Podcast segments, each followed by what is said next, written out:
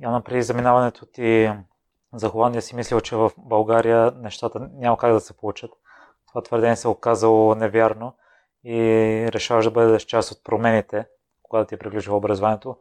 Какви са били промените, които видя и си решил, че нещата и тук могат да се получат?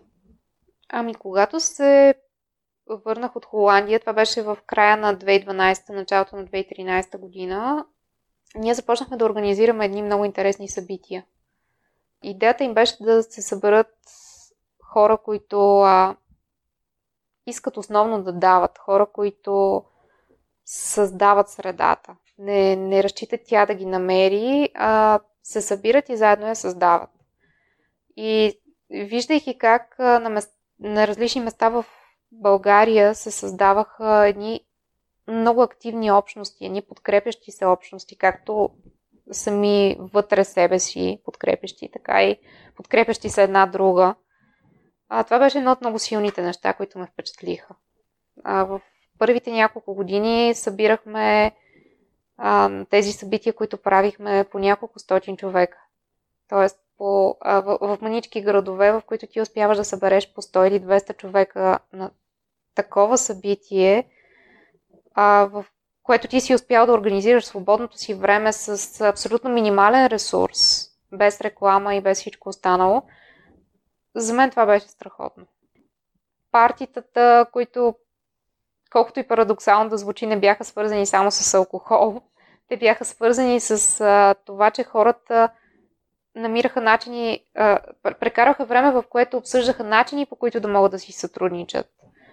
А, след това намираха начини за всяко следващо събитие да пътуват заедно и страната. И говорим за наистина всеки един край на страната.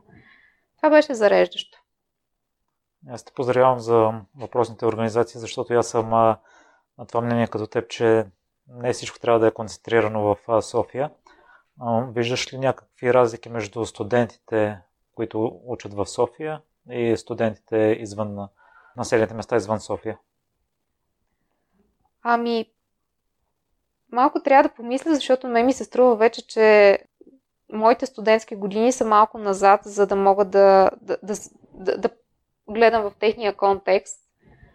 А пък студентите, с които последните години се виждаме на събитията тук в София, всъщност са също толкова а, активни и запалени, като страхотните хора, с които се виждахме по мал, по-малките градове. Никакъв случай малките градове. Но наблюдавахме и нещо много интересно, че хора, с които сме се запознавали с пътуващите събития, след това идваха и се включваха в организацията като доброволци на Софийските събития.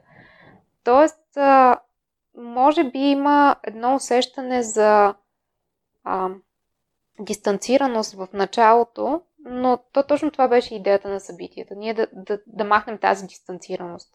През създаването на директния контакт, ние да покажем на тези хора, че е, е страшно лесно да се правят нещата заедно и те да се включват в тях и няма разлика къде си разположен в момента.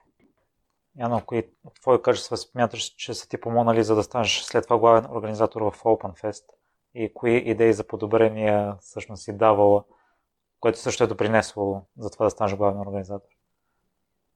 Ами, за мен самия въпрос и предложение, когато а, организаторите ми предложиха да се включа към техния екип, а, в началото беше доста изненадващ, защото аз приемах, че всичко, което съм правила преди да се включа в OpenFest, беше просто защото ми беше безумно интересно.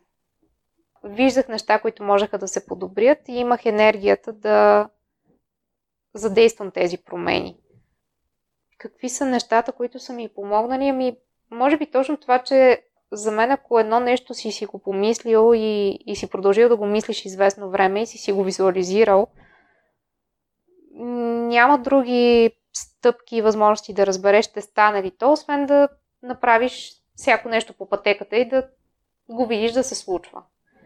И всъщност нещата, които първата година, когато аз се включих, всъщност годината преди да се пребера в България, аз се включих като лектор в OpenFest, аз просто видях неща, които можеха да са по, по, по-леки, можеха да бъдат а, малко по щадящи за организаторите, ми се прииска да тествам дали това нещо може да се случи.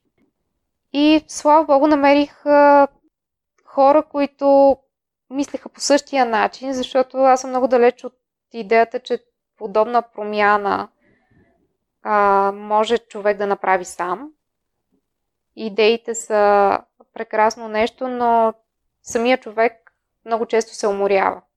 И затова е важно да имаш хора, с които гледате в една посока и когато се умориш, те могат да помогнат. Всъщност в последните години, които се включих в организацията на OpenFest, ние направихме един много постоянен и много отдаден екип. И голяма част от този екип продължи да се включва всяка година, което направи самото изживяване по организацията много по-приятно, много по-леко. Тоест, ако преди това хората се натоварваха а, по много месеци, то в един момент а, при, при създаване на различна организация работата беше разпределена между хората и те успяваха да изпитат удоволствието от нея, от това да се учат на нови неща, от това да общуват с а, хора, които мислят по същия начин и умората да не е водеща в, а, в тяхното участие и да се връщат всяка година. Яна, какво смяташ, че повечето хора не разбират за организаторите на събития? Добре, това трябва да го помисля. Според мен повечето хора не знаят колко много мънички, мънички неща човек трябва да направи, за да може накрая, когато дойдеш на едно събитие, всеки един елемент да е навързан с другите. Ако човек не е бил в обувките на организатора на събития, той не може да си представи колко, колко много са тези детайли. И как всеки един от тях трябва да има правилно време, в което се случва, как а, за, за всяко интересно и важно нещо стоят хора, които са достатъчно отговорни, те са поели отговорност то да се случи. И не знам дали когато отидеш като посетител някъде, всъщност забелязваш точно тази част, която е така малко зад паравана, ако не се интересуваш. Няма да кажем, че конференциите са изцяло безплатни, но веднъж ти се е наложило да създадеш и платена такава и е трябва да се бориш с етичните вярвания вътре в себе си. Аз мисля, че също съм като теб. Та ми е интересно да разбера точно за онзи момент. Ами то беше в самото зараждане на, на Кокичън, проекта, който в последните години е доста основен за мен и всъщност ние изпаднахме в доста тежък финансов в тежко финансово състояние, защото като всеки прохождаш бизнес, имахме нужда от време, за да започнем да се развиваме с скоростта, с която, грубо казано, харчехме пари. А, и това беше момент, в който, ако исках да спася този бизнес, аз трябваше да имам доходи, които са извън него и а, съвпадна с една покана да се включа в а, организация, която а, всъщност правеше платена конференция с цел печалба. И въпреки, че така от, първата, от първия момент, в който се занимавах с а, това нещо, имаше неща, които караха червената светлина да светне, беше едно премерване на приоритетите. И истината е, че от момента, в който не се занимавам с въпросното нещо, се чувствам много-много щастлива.